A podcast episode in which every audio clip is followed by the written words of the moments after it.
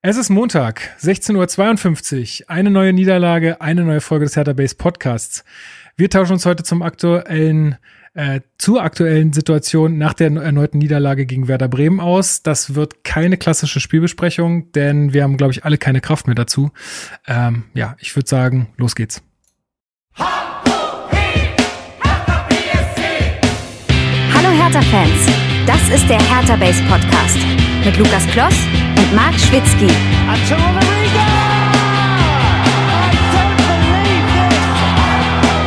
Das habe ich noch nie gesehen.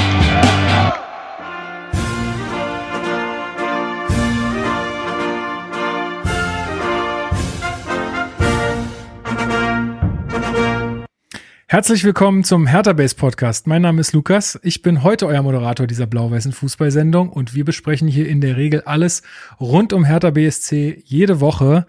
Das machen wir normalerweise. Dieses Mal machen wir es ein bisschen anders. Ihr werdet es gleich hören.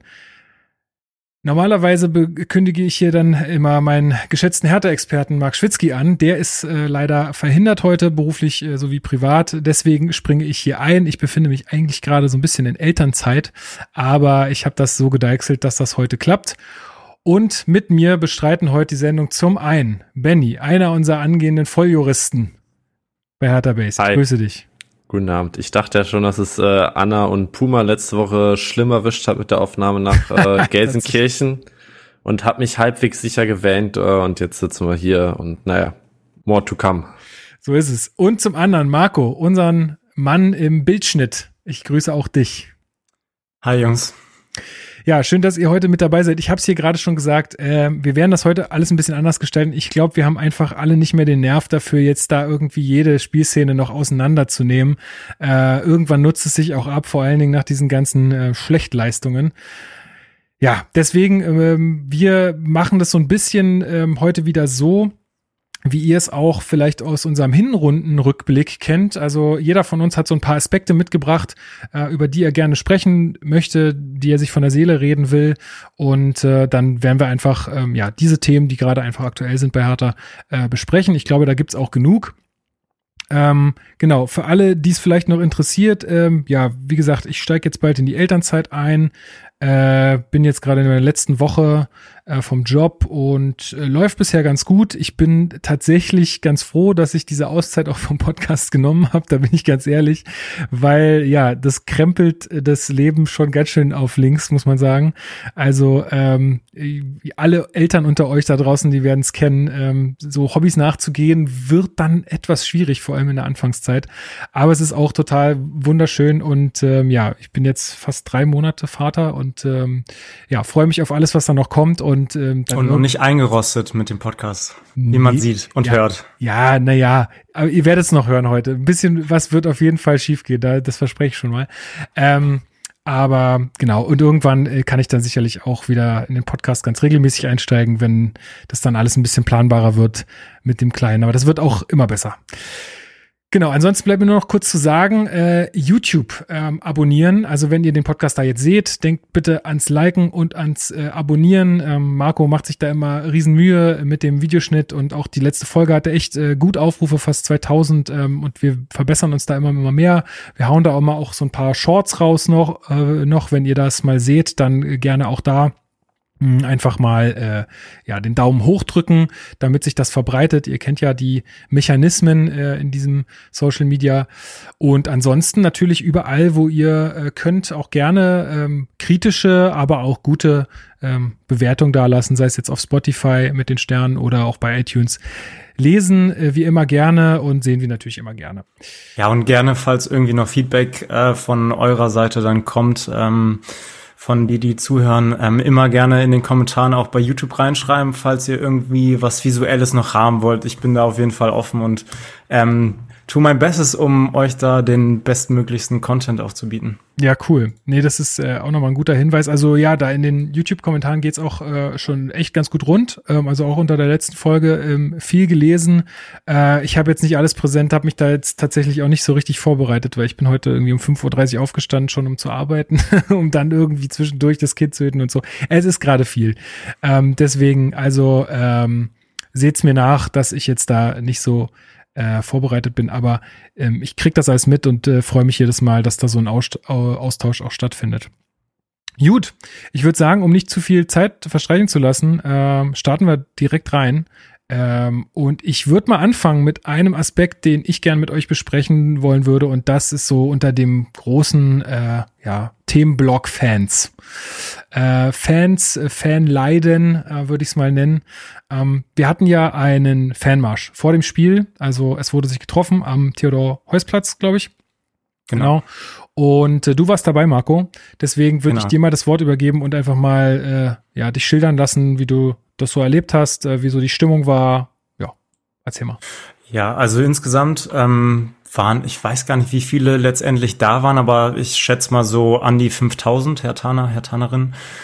Und ähm, ich war so um halb zwölf da und da war es schon echt sehr, sehr gut gefüllt. Also Beginn war ja eigentlich um 10.30 Uhr angesetzt. Mhm. Ähm, und die Stimmung war eigentlich bis dato echt gut. Also man hat immer wieder ähm, Fangesänge anklingen lassen. Man hat immer von rechts, von links immer wieder was gehört.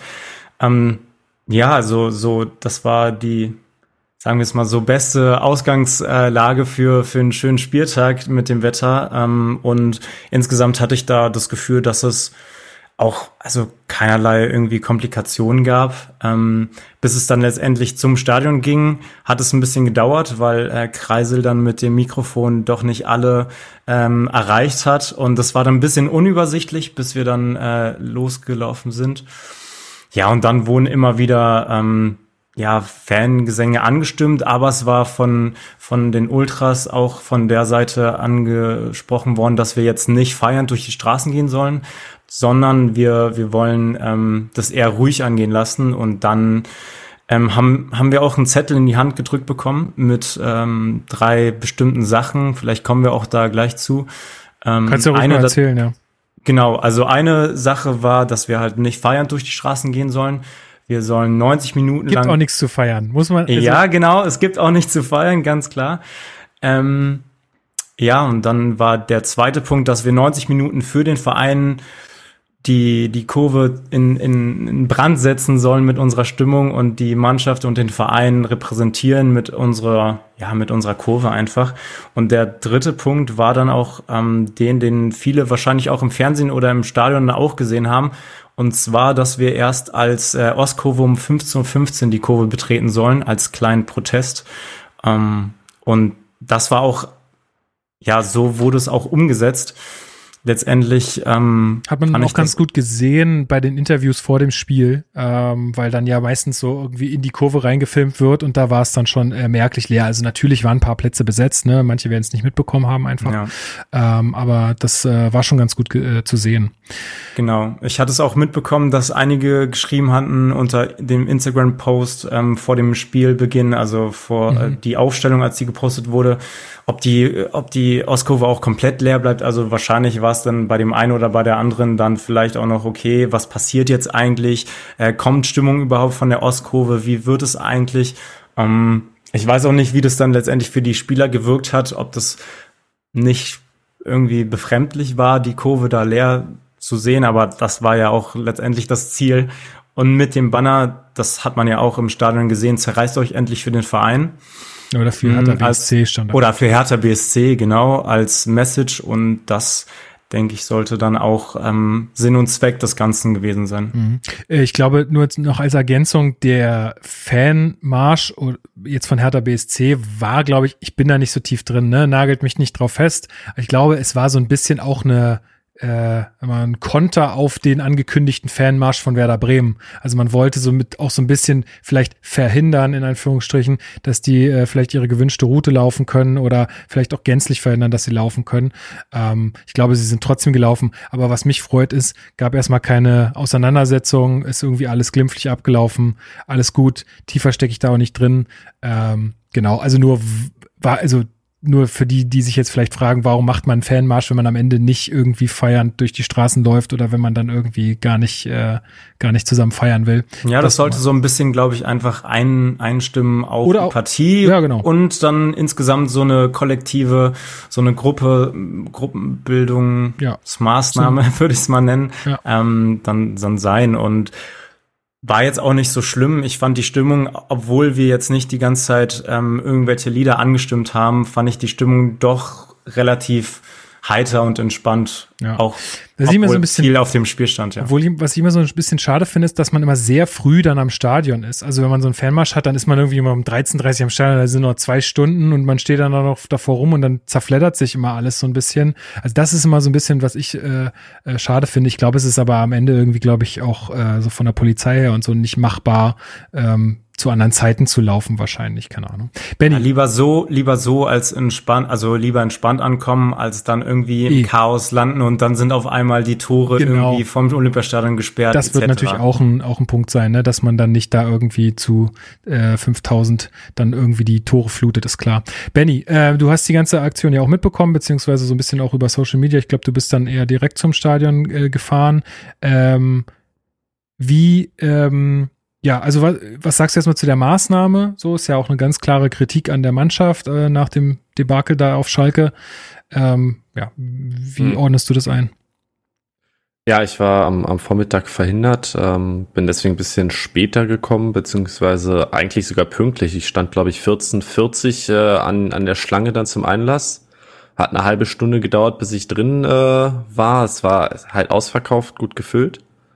Und dann war ich halt relativ weit hinten auch an, an dem Pulk, der zur Ostkurve rein durfte. Und das verzögerte sich dann noch mal ein bisschen, weil die nach, haben erstmal nur einen Teil reingelassen und der andere Teil musste dann in diesem Durchgang noch warten, so dass ich die ersten zwei Minuten verpasst habe und äh, mich dann im Spiel Stück für Stück weiter runtergekämpft habe auf der Treppe.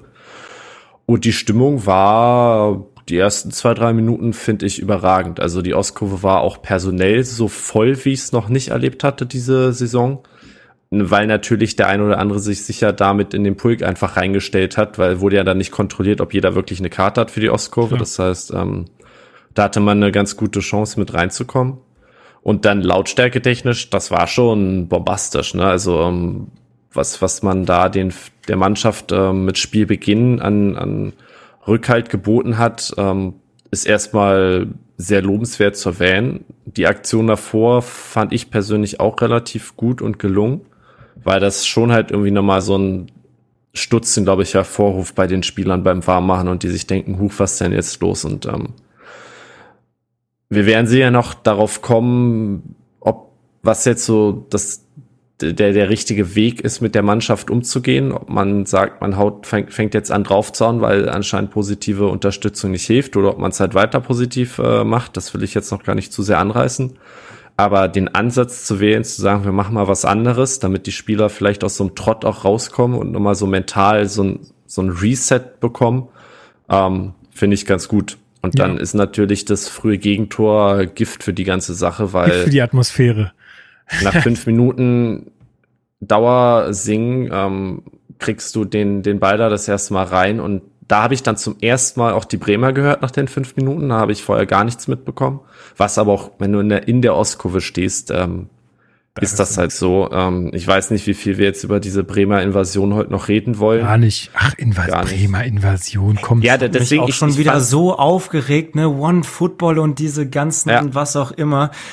Bremer Invasion eingenommen, Olympiastadion, so. Sorry, aber wenn, also erstmal, wenn die Bremer so einen riesen Stadion hätten und wenn es eine geile Stadt wäre, dann würde ich da vielleicht auch jedes Mal hinfahren. Ja, also sorry, aber das ist ja in Berlin oder bei uns ja jetzt auch nicht wirklich äh, schwierig, eine Invasion in Anführungsstrichen zu starten. Ja, klar ist Berlin eine dankbare Auswärtsfahrt. Du kriegst immer eine Karte, du äh, bist äh, am Wochenende in Berlin, kannst so ein Wochenende Berlin dranhängen, ist doch nice. So, was will ich denn in fucking Hoffenheim oder so? Also, was soll ich denn da länger als das Spiel? Dann fahre ich halt direkt wieder. Ja. Fand ich nämlich auch. Ich, ich fand es sehr enttäuschend, wenn man, also A, waren es jetzt nicht viel mehr Bremen-Fans, als es so ein Dortmund- oder äh, Bayern-Fans sind bei einem Hertha-Heimspiel. Und auch stimmungstechnisch dafür, dass es eben so viele waren, dass der Spielverlauf so war, dass die Ostkurve, dann kommen wir auch noch drauf äh, zu sprechen, ab einem gewissen Punkt den Support mehr, mehr oder weniger komplett eingestellt hat, fand ich es jetzt nicht sonderlich überragend. Und ich bin auch etwas sehr überrascht von der Rezeption, die das Ganze in Fußball Deutschland so erfährt. Ähm, aber vielleicht sind es auch wir Salty Hertha-Fans, weiß ich nicht. Ähm, aber ich, ich fand es irgendwie alles ein bisschen sehr romantisiert und folklorisiert dargestellt. Ja, also ich fand auch, dass die Aktion äh, verhältnismäßig war, finde ich, und auch irgendwie nachvollziehbar äh, von der Ostkurve. Also ich fand, sie haben da einen guten Weg gefunden, einfach Kritik zu üben, ohne jetzt die Mannschaft komplett im Stich zu lassen. Also man hat da einfach, finde ich, einen guten Weg wie ihr auch schon sagtet, äh, von Zeichen zu setzen, einfach nicht beim Aufwärmen da zu sein, so dass die Spieler denken, ups, gibt's jetzt heute gar keine Unterstützung vielleicht und dann dann doch diesen Effekt zu haben, okay, wir sind doch alle da, wir geben doch Vollgas. Ähm, das fand ich wirklich wirklich sehr äh, sehr sehr gelungen. Ähm, ja und äh, genau und vielleicht du hattest es ja auch schon ein bisschen angesprochen, Benny. Irgendwann ist dann aber der Support eingestellt worden. Ich glaube beim 4-0 ich glaube ja. Ne? Nee, ich glaube beim 3-0 schon mehr oder weniger. Also nach dem 3-0 hat es schon den merklichen Knacks bekommen, weil du ist halt Halbzeit, die Mannschaften kommen wieder raus und wieder nach fünf Minuten direkt das 3-0, was dir halt dann so ein bisschen den Stecker zieht. Sonst sagst du, naja, 2-0 kannst du noch aufholen und wenn dann aber in der 50. das 3-0 kommt, ist ein bisschen vorbei und ich glaube, dann war es auch schon in der, in der 60. oder so. Kam dann das 4-0 hinterher mit, mit diesem riesen Volkspass zwischen Olli und Rochel und mhm aller spätestens ab da hat dann auch die, wurde von Kreise angesagt, hey, erste Halbzeit war super, aber wir lassen uns da jetzt nicht mehr auf der Nase rumtanzen von der Mannschaft. Also paraphrasiert, das waren jetzt nicht exakt seine Worte und ähm, dass man also dass man es dann irgendwo halt einstellt, um auch da vielleicht das Zeichen an die Mannschaft zu geben, irgendwann reicht's halt. Ja, und es wäre ja auch völlig unglaubwürdig, Marco, oder? Also ich meine, wie, wie willst du das noch verargumentieren? Yeah, 4-0, let's go, wir schaffen das noch. Also das ist doch Quatsch. Ja, vor allem nachdem man ja so ein Zeichen mit der, mit dem ähm, Ausbleiben, Wegbleiben vom, vom Aufwärmen oder beim Aufwärmen ähm, gemacht hat und dann noch zu erwarten, nach einem 3-0, 4-0, dann genau diese Stimmung zu erzeugen, die man am Anfang dann hatte in der ersten Halbzeit, das ist dann auch ein bisschen zu hoch gegriffen. Also ich fand auch diese Aktion mit dem Wegbleiben ähm, bis 15.15 15 das war ja das Mindeste, das war ja das Kleinste, was man hätte machen können. Und das haben wir gemacht als Ostkurve. Und es war, es war wirklich so ein schlechter Zeitpunkt. Ich weiß noch, dass die Ansage von Kreise dann kam, so, hey, es stand jetzt, es steht 3-0 so, äh, wir werden jetzt erstmal keinen ähm, organisierten Support mehr machen. Ihr könnt gerne singen, wie ihr wollt. Und in dem Moment kam dann das 4-0, was dann nochmal wirklich so richtig schön Salz in die Wunde gestreut hat. Also das war wirklich, ja, kein, kein schöner Zeitpunkt dafür. Und ich fand auch die Ansage in der Halbzeit von ihm oder generell von den Vorsängern war dann nochmal, hey, es steht jetzt 2-0, wir werden jetzt trotzdem nochmal alles raushauen. Und dann, wie Benny schon gesagt hat, dann kriegt man nach fünf Minuten schon wieder das, das dritte dann, dann ist es natürlich alles für die Katz. Aber ich sag mal, genau nach einer Halbzeit kann sich sowas ja auch echt nochmal drehen, ne? Also, das haben wir die Saison ja auch schon gesehen und so schlecht es manchmal läuft. 2-0 ist jetzt auch kein Ergebnis, wo man sagt, das ist schon alles verloren. Also, da kann ich das auch nachvollziehen, dass man sagt, okay, man geht nochmal mit voller Power raus. Aber es hat ja absolut, äh, also, was, was heißt, es hat nichts geholfen. Ich glaube, die Mannschaft ist einfach nicht imstande, da irgendwie mehr gerade abzurufen. Ähm, dementsprechend, äh, ja, es gab ja dann nochmal so ein kleines Aufbäumen nachdem der Support auch eingestellt wurde. Zum, also klar, man kann jetzt sagen, aufbäumen. Ich meine, es ist am Ende äh, Jessic, der zweimal trifft sogar, ne? Also, nee, nee, wer, nee, wer, der, holt den, der holt den Elver raus und Dodi. Ach genau, Dodi hat ihn genau. verwandelt, richtig, genau. Ja, Jessic trifft, trifft zum, ähm, genau, 1 zu 4 und dann äh, noch per Elfmeter. Aber das war ja dann auch, wo ich dann sagte, also weil irgendwie ein, ein Freund von meiner Freundin war irgendwie zu Besuch und der kam so rein und äh, es fiel dann irgendwie das 4 zu 2 und er so, ah, naja, geht doch. Und ich sagte auch so, naja, aber die haben halt, die liegen halt auch schon 4-0 hinten. So, das muss man halt immer mit einbeziehen. Das war auch schon in anderen Spielen so. Klar, wir sind dann irgendwie oder wir haben dann immer noch mal zwei Tore geschossen, aber wir haben davor eigentlich auch schon das Spiel verloren gehabt. Das muss man halt auch immer sehen. Und die Bremer Mannschaft wird auch gedacht haben, so komm, wir müssen nicht mehr viel tun. Äh, und werden dann auch unkonzentrierter. Das ist nun mal ganz, äh, ich glaube, das ist ganz menschlich. Ähm, da kann man jetzt nicht äh, davon sprechen, dass wir uns da doch mal groß aufgebäumt hätten. Nee, aber dann passiert es dann immer noch, wo ich mich selber über mich ärgere, dass ich dann wirklich noch in irgendeiner Weise Hoffnung hatte. Also ich war mit Misha und seinen Jungs und Alex da in, in der Ostkurve. Ähm, und Misha guckt mich nur so an, so Marco, du hast doch jetzt nicht ernsthaft Hoffnung. Und er hat es in meinen Augen gesehen, dass ich in irgendeiner Weise da mich an, an dieses 2 zu 4, ähm, ja, rangehangen habe, an, an diesen kleinen Zipfel Hoffnung. Und Ja, ich hatte, ich Ja. hatte so ein bisschen die Sorge, dass man jetzt wirklich noch irgendwie das 4-4 aus irgendeinem Grund schafft und dann sich wieder vor die Kameras stellt und sagt, ja, die Mannschaft hat Moral bewiesen und pipapo, weil das alles davor war ja so grottenschlecht. Äh, Benny, wie ging's dir da? Hast du da in irgendeiner Art und Weise nach dem 4-0 noch Hoffnung geschöpft oder war das bei dir auch verloren? Ehrlich gesagt nicht. Also wenn sie es 4-4 noch erreicht hätten, hätte ich das sogar in hoch angerechnet, weil vier Tore musst du dann halt auch erstmal schaffen nach dem 0-4, egal wie scheiße es vorher war. Aber ich habe auch bei den Toren null reagiert mehr. Also dass ich Ja. im Stadion in der Ostkurve stehe und ein Tor mich emotional mehr oder weniger komplett kalt lässt, hätte ich eigentlich nicht für möglich gehalten. Aber das war halt wirklich das Spiel, ist ab der 60. komplett gelaufen und das der war auch beim zweiten Tor ja noch klar, dass das nichts ändern wird. Ich glaube, hätten sie noch ein drittes gemacht, fünf Minuten vor Ende, wäre es vielleicht nochmal anders gewesen, weil du, dass du dann irgendwie drei Tore schießt in, in 25 Minuten und dann nochmal fünf Minuten alles raushaust. Vielleicht, aber solange das beim 2-4 geblieben ist, ähm, habe ich da auch null mitgerechnet, dass da noch irgendwas mehr äh, passiert. Vor allem, weil wir haben ja die Bremer dann auch nicht an die Wand gespielt, die letzten Nee. zehn Minuten. Das waren ja mehr oder weniger zwei Zufallsprodukte Genau. so ein bisschen. Und ähm, von daher hatte ich da das, ich glaube, das erste Mal in meinem Leben im Stadion wirklich komplett mich emotional abgemeldet. Also es war dann wirklich, man sitzt ein bisschen rum, unterhält sich äh, mit seinen Nebenleuten, genießt die Sonne und verbringt irgendwie einfach einen Samstagnachmittag und ach ja, da läuft nebenbei auch irgendwo noch ein Fußballspiel, aber man, es war schon so eine sehr surreale Distanz irgendwie zwischen was da auf dem Spielfeld passiert und was auf den Rängen passiert. Ja. Ja, bitte, lass uns mal so ein bisschen, du hast es ja auch schon vorhin so ein bisschen angedeutet, äh, auf den Punkt kommen. Also nach Spielende ist die Mannschaft dann auch nochmal in die Kurve gelaufen, ist wohl auch, äh, ja, ich sag's jetzt mal so bepöbelt worden oder hat halt Ja, entsprechend Reaktionen, genau, entsprechend Reaktionen ihrer Leistung bekommen.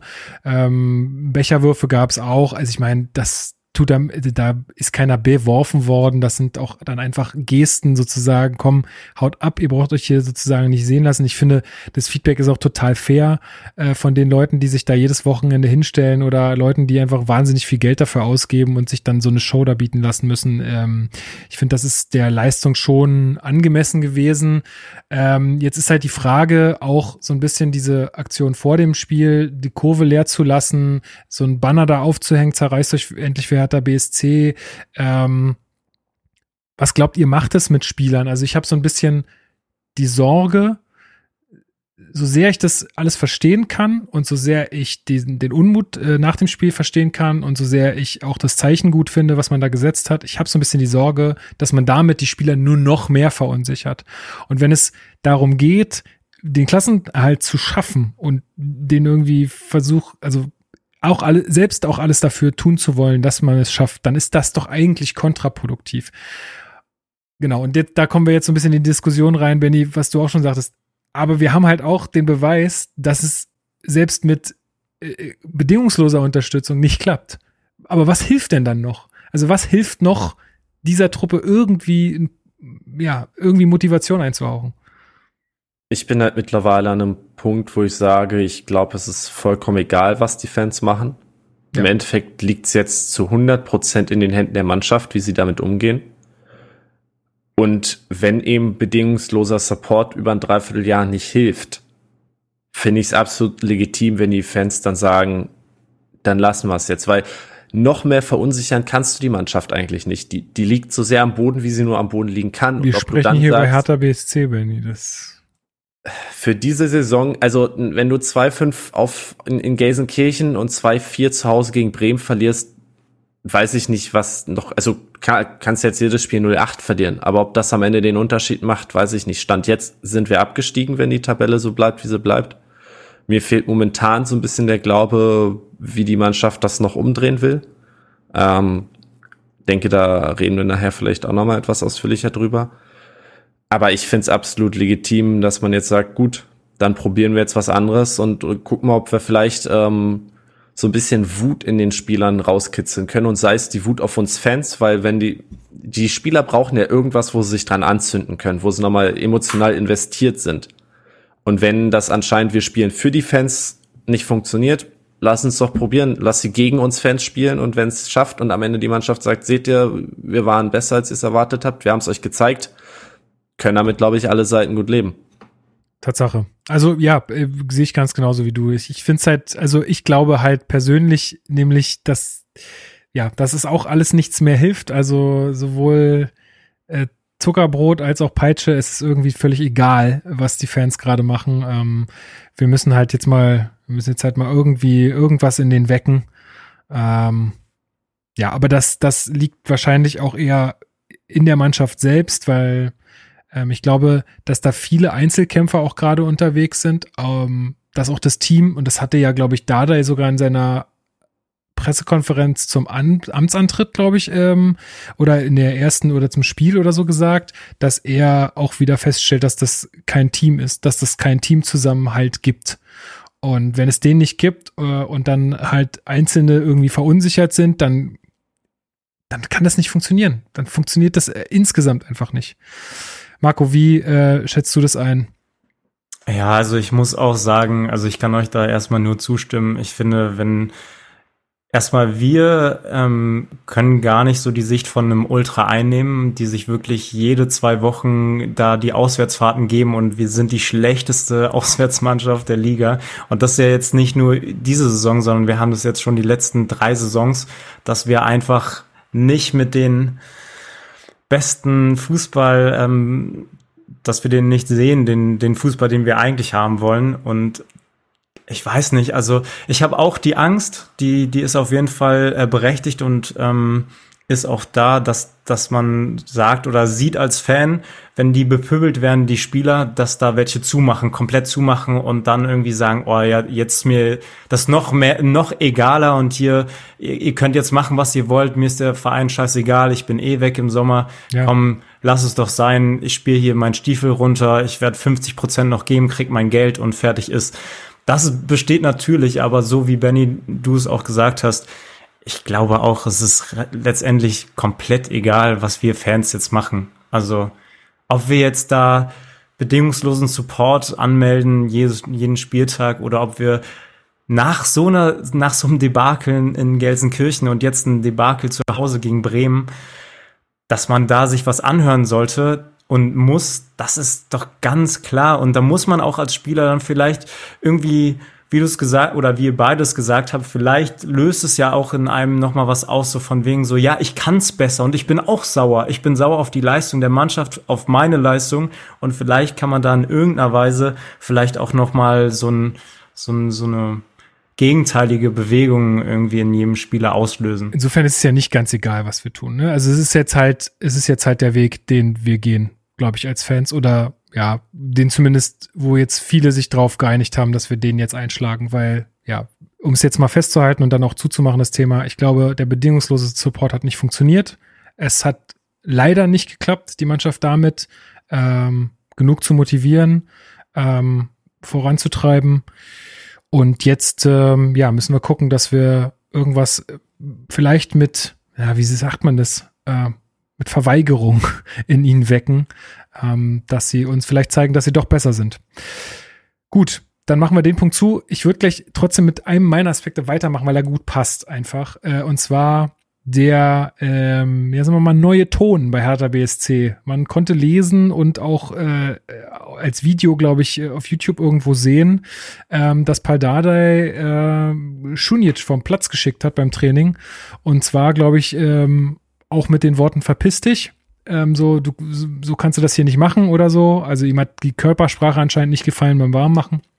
Und dann hat er ihn in die Kabine geschickt. Ja, ist das, also ist da jetzt auch äh, quasi neuer Ton eingekehrt, Benny? Scheint so. Also, ich glaube, wir bekommen ja nicht mit, was so auf dem Trainingsplatz gesagt wird unter der Woche, gerade auch in den nicht öffentlichen Trainings. Ähm, ich kann mir vorstellen, dass da das ein oder andere Wort fällt, ähm, was etwas rauer ist. Dass man jetzt einen Spieler in die Kabine schickt, dürfte doch eher eine Seltenheit sein.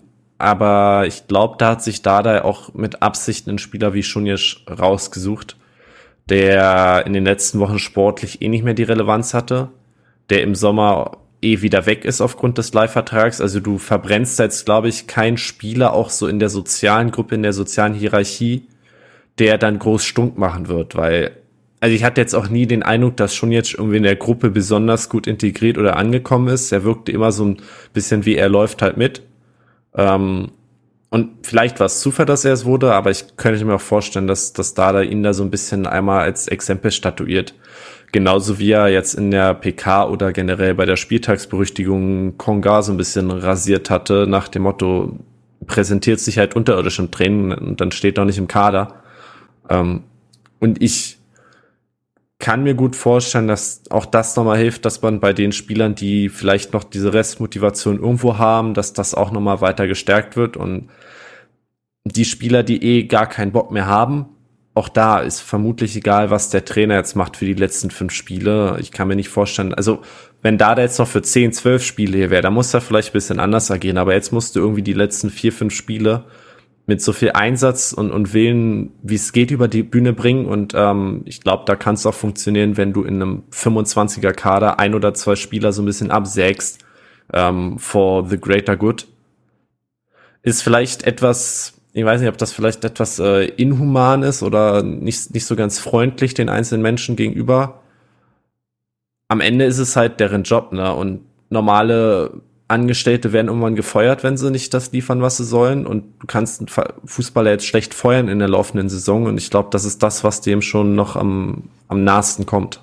Ja, ähm, ja, ich glaube auch, dass, ähm, dass dass das vielleicht so ein bisschen, dass man, dass er auch so ein bisschen drauf gewartet hat auf so eine Situation, um das halt so ein bisschen zu machen. Äh, ne, so ich hatte so ein bisschen Korkut-Vibes, so dieses äh, I'm here until shit, ne? Also so dieses okay, ganz, ganz so schlimm ich, fand ich jetzt. Nein, nein, nein, nee, überhaupt nicht. Nee, ich meine nicht äh, jetzt von Dardai, sondern einfach so der Öffentlichkeit wegen. Ne? So, er wusste, okay, hier laufen irgendwie Kameras mit, jetzt äh, schicke ich hier mal einen runter. Ähm, könnte ich mir vorstellen, ähm, ja, und schon jetzt ja, hat man wohl ja auch gehört, dass er jetzt nicht immer die beste Körpersprache hatte äh, in den Trainings. Ähm, insofern, ja, mir tut's natürlich irgendwie so ein bisschen leid. Andererseits denke ich mir auch, ja, wenn du halt nicht deine Leistung nicht bringst, dann musst du damit auch rechnen, dass dich halt mein Trainer mit den Worten dann in die Kabine schickt. Dann ist das halt so. Ähm, wie gesagt, ich bin in diesem Fußballer-Ding ja gar nicht drin. Ich weiß gar nicht, was die sich sonst so oder wie die sich sonst so, äh, wie die sonst so untereinander kommunizieren. Ähm, ja, das werden die schon abkönnen, sagen wir mal so. Ich glaube nicht, dass jetzt, also Didi Hamann hat ja wohl gefordert, dass Dada sich jetzt irgendwie entschuldigen soll. Also ich glaube, das ist wirklich zu viel des Guten. Ähm, das äh, muss nicht sein. Ja, also ich muss sagen, kann man das machen? Ja, muss man das so machen wie Dada? Nein. Also er hat ja vor diesem Verpiss dich ja auch noch mal so, geh jetzt runter, geh vom Platz und noch mal ein paar andere Sachen gesagt und dass ihm dann, weiß ich nicht, das in Anführungszeichen rausrutscht, verpiss dich, ist vielleicht nicht die beste Art und Weise, wie man mit einem Spieler, mit einem Menschen oder Angestellten umgeht. Aber nichtsdestotrotz, das habt ihr auch schon anklingen lassen, finde ich, dass diese Art, ähm, würde jetzt Sandro Schwarz da stehen, ich hätte mir nicht vorstellen können, dass der in irgendeiner Weise so diese Art dann rangeht. Und was bringt es dann, das irgendwie schön zu reden, indem man irgendwie Friede, Freude, Eierkuchen im Training hat? Komm, wir werden jetzt wir schwören uns noch mal ein, so hey, ihr könnt es doch besser und alles gut. Und dann hat es, dann geht es seinen gewohnten Gang. Und so hat man dann noch mal so einen anderen Akzent. Und vielleicht ist es dann wirklich so, dass die Spieler dann in diese in diesen mentalen State kommen, dass sie dann wirklich sagen so okay, scheiße, der Trainer ist jetzt wirklich auch komplett, dem steht's bis hier oben hin. Jetzt müssen wir auch mal Spieler liefern und ähm, ich darf mir jetzt hier keine Faxen mehr erlauben. Nichtsdestotrotz soll der Spaß ja am Spiel nicht verloren gehen und ähm, das kann natürlich, wenn man jetzt irgendwie zu aggressiv mit den Spielern umgeht, natürlich kontraproduktiv sein, aber das war wirklich im Rahmen, meiner Meinung nach. Ich glaube auch bei Dada ist jemand, der das auch ganz gut moderiert kriegt. Ich kann mir auch gut vorstellen, dass der heute mit jetzt irgendwie ein Einzelgespräch geführt hat und gesagt hat, hey, pass auf, mich hat's einfach wahnsinnig geärgert, wie du da agiert hast und so geht es nicht, so können wir hier nicht weiterarbeiten, ähm, so und dass dann auch wieder alles gut ist, so, ne? Also ich, ja, genau. ich glaube, dass da wird dann halt medial auch gerne was draus gemacht, so und es ist genauso wie jetzt auch bei beim Verhältnis Mannschaft und Fans. Ich glaube, wahrscheinlich ist da da jetzt auch an einen Punkt angekommen, wo er gesagt hat, okay, wir mit irgendwie Nettigkeiten kommen wir hier nicht weiter. Wir müssen jetzt für die letzten fünf Spiele alles abrufen und das wenn das jetzt der letzte Weg ist, dann ist er das halt. Ja, es ist halt Abstiegskampf, ne? Also das ist jetzt kein kein Kindergarten hier, wo wir sind. Es geht hier um die Existenz von dem Verein und im wahrsten Sinne des Wortes. Also ähm, ja. Genau, gut, das, ähm, das war ähm, dann auch noch äh, mein zweiter Aspekt sozusagen, weil es ganz gut gepasst hat, weil es so sozusagen ähnlich ist äh, im Verhältnis Trainer und Mannschaft und äh, Fans und Mannschaft. Gut, dann würde ich sagen, äh, Benny, du kannst mal mit einem deiner Aspekte weitermachen. Hm. Dann würde ich vielleicht den, den wir in der WhatsApp-Gruppe als letztes haben, ähm, aufgreifen wollen, nämlich mal so ein bisschen herausarbeiten, was ist das Gerüst jetzt für die letzten Spiele? Was sind so die Key Players? Ähm, die Führungs-, speziell Führungsspieler ist, wurde viel bemüht in den letzten Tagen. Das Wort vielleicht eher Leistungsträger. Wer sind so die Stützen, auf die man setzen sollte, setzen muss? Gibt es überhaupt so eine Stützen oder ist, sagt man im Endeffekt, ist kein Spieler ansatzweise gesetzt und das entscheidet sich von Training zu Training oder sagt man halt, gut, wir probieren jetzt hier irgendwie einen Kern von drei, vier, fünf Spielern zu finden, die möglichst immer spielen und passen dann den Rest ein bisschen an. Müssen wir jetzt natürlich ein bisschen aufpassen, dass wir nicht in eine, äh, in eine Kaderanalyse ähm, hier verfallen, Richtig, weil das ja. kann jetzt äh, wirklich dann ähm, ja lange dauern. Äh, ich würde mal drei, ich, ich, ich würde mal ja. drei nennen und dann gehen wir mal Reihe um und dann können wir mal so ergänzen. Also ich würde auf jeden Fall sagen, Jessic äh, ist ganz klar äh, mit Definitiv. dabei. Ähm, ich würde auch sagen, ein Boateng ist ganz klar mit dabei. Ähm, da ist es halt immer mhm. nur die mhm. Frage, wie fit ist der Mann, ne? Aber dass er die Motivation hat, ist, glaube ich, finde ich unbestritten. Ähm, plus, ich glaube, in Dodi Luke Bacchio kannst du einfach aufgrund seiner individuellen Klasse nicht rausnehmen aus dem Ganzen. Da ist, steht erstmal nicht die Frage, wie motiviert ist jemand oder wie sehr brennt der jetzt für die Hertha-Fahne, sondern der ist einfach mit der beste Fußballer, den wir im Kader haben. In dem, in dem Fall musst du ihn halt mit reinnehmen. Hm. Ja, Dank, ja. Mach du ruhig. Nein, mach, mach du ruhig. Was wolltest du da, da noch was dazu sagen? Ähm, Manankam würde ich äh, uneingeschränkt unterstützen. Ich glaube, das ist, das ist der Spieler, der gerade noch am ehesten auch dieses Gefühl verströmt von, es geht ihm richtig nah, was hier passiert und er stemmt sich mit allem, was er hat, gegen diesen Abstieg. Er ist ja auch der Einzige, er, er hat in Freiburg das Tor gemacht mit einer Willensleistung. Er hat jetzt äh, in dem Bremen-Spiel einmal, ich glaube, es war Friedel, den Ball abgenommen am 16er, hat dann nicht sauber verwertet, aber auch das ist so eine Aktion, die traue ich momentan keinem anderen Spieler zu bei, bei uns im Kader. Luke Bacchio ist auch, ähm, musst du vermutlich bringen wegen der individuellen Qualität und ich würde noch, sofern er dann nicht gelb gesperrt ist, Mark, Mark Oliver Kempf dazu zählen, weil wir zurzeit nur vier Innenverteidiger haben. Martin ist verletzt und gefällt mir auch in den letzten Spielen überhaupt nicht. Und ähm, Rochel und Duremovic haben jetzt auch beide nicht die Argumente geliefert, dass man sagt, ähm, die sind Stabilisatoren da hinten. Und klar ist auch Kempf kein perfekter Spieler, aber von den Innenverteidigern, die wir haben, will ich ihn auf jeden Fall sehen. Mhm. Hast du noch quasi noch zwei? Noch zwei es wird dann langsam dünn. Also Boateng sehe ich tatsächlich ja, wir brauchen, nicht. Wir brauchen eine Mannschaft. ja, ja, ne, ne, mir geht's ja um, um die, wo du sagst, das ist erstmal, die würde ich immer setzen. Okay. Mhm, Und ja, ähm, da habe ich nicht, nicht wirklich viel mehr. Man könnte noch einen Luca Tosanen wahrscheinlich, ja, der auch Fall. einfach genau. sowohl was, was dieses Kampfschwein als auch dann irgendwo am Ende ein Stück weit die fußballerische Qualität sich auch schon noch mal ein Stück abhebt vom Rest. Aber auf allen anderen Positionen, muss ich sagen, hat jetzt keiner so überzeugt, dass ich dem so eine, in Anführungszeichen, Einsatzgarantie geben wollen würde. Was mit Marco Richter? Auch nicht. Nee. Der, der hat Momente, aber der, das Problem ist, wenn er kein gutes Spiel abliefert, ist er unsichtbar. Und ähm, das brauchst du zurzeit nicht. Du brauchst irgendwie Spieler, die, die sich immer zeigen, immer anbieten. Und ich habe Marco Richter zum Beispiel gegen Bremen auch null wahrgenommen. Also hätte man, hätte ich nicht gewusst, dass er auf dem Aufstellungsbogen steht, hätte ich nicht gewusst, dass er spielt. Und das ist, glaube ich, immer ein nicht so gutes Zeichen für einen Offensivspieler. Mhm. Aber das, also, dass wir jetzt hier, also, da hast du noch Ergänzungen, Marco? Also, hast du noch jemanden? Ja, also nur, also ich finde, ich finde, ihr habt da eigentlich alle genannt, die mir auch im Kopf rumgespürt sind. Ich finde, bei Luca Toussaint ist es noch so, dass er, obwohl er jetzt nicht so so äh, gebürtiger Berliner ist oder sonstiges, dass er da trotzdem für den Verein kämpft, habe ich das Gefühl und auch, dass er insgesamt so so eine so einen Willen ausstrahlt, also dass der nicht von Emotionen gelenkt ist, hier mir ist es scheißegal, sondern dass er sowas ausstrahlt, hey, ich will dem Verein helfen und ich will irgendwie die Spiele gewinnen und dass man das auch auf dem Platz sieht und nicht nur irgendwie in Worten in Interviews hört.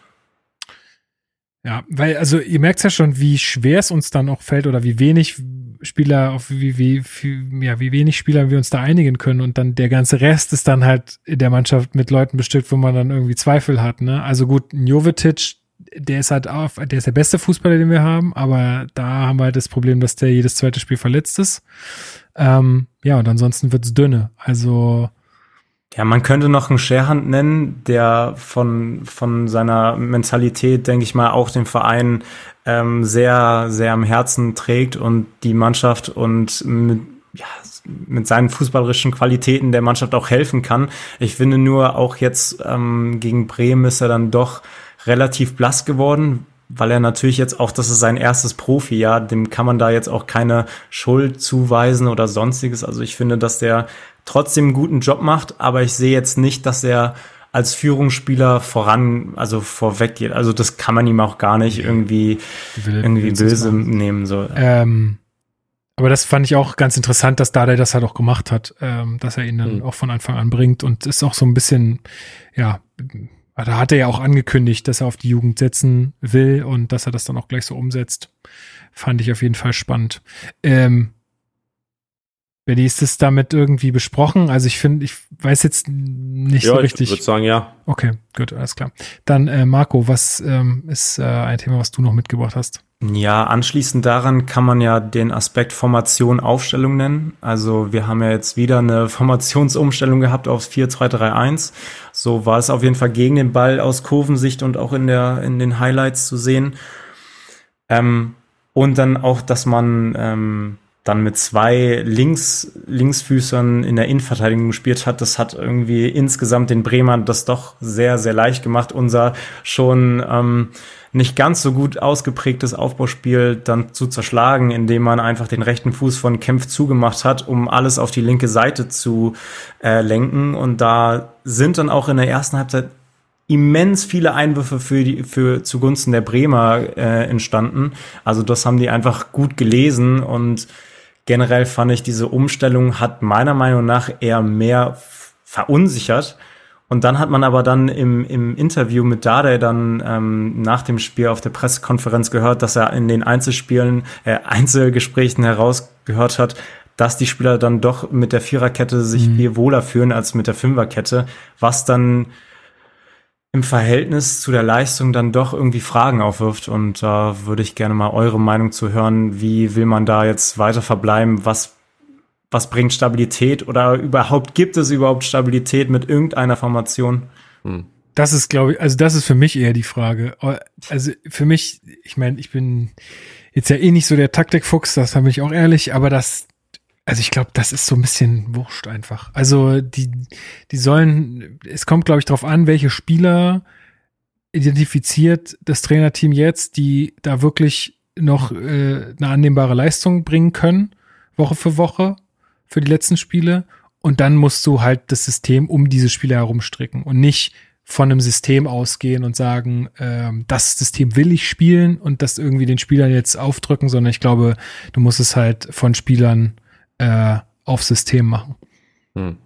Ich bin halt verwirrt. Mich hatte diese Aussage auch überrascht von, von Dada, dass irgendwie 90 Prozent der Spieler für Viererkette sind, weil ich weiß, dass es nach der Umstellung auf Fünferkette, entweder noch nach dem Frankfurt-Spiel oder dann ab dem Spiel danach, mehrere Spieler in Interviews gab, gab, die gesagt haben, Fünferkette liegt uns, wir, das passt ja irgendwie viel besser zu uns. Ähm, man kann Doppelspitze spielen und, und sich da alle sehr froh drum gezeigt haben, wo ich mich frage, was ist jetzt eigentlich in den paar Wochen schon wieder passiert, dass jetzt alle Spieler wieder in die Viererkette wollen? Ist das so ein neuer Besen kehrt gut Ding oder sind die, wissen die Spieler selbst nicht, was sie wollen? Und das fand ich irgendwie etwas seltsam. Und ja, ich weiß nicht, System, im Endeffekt sind das alles irgendwelche Zahlenspielereien und ich, ich sehe das dann genauso wie ihr, stellt die Spieler auf, von denen du dir die größten Erfolgsaussichten versprichst und guck dann, wie kannst du die sinnvoll kombinieren.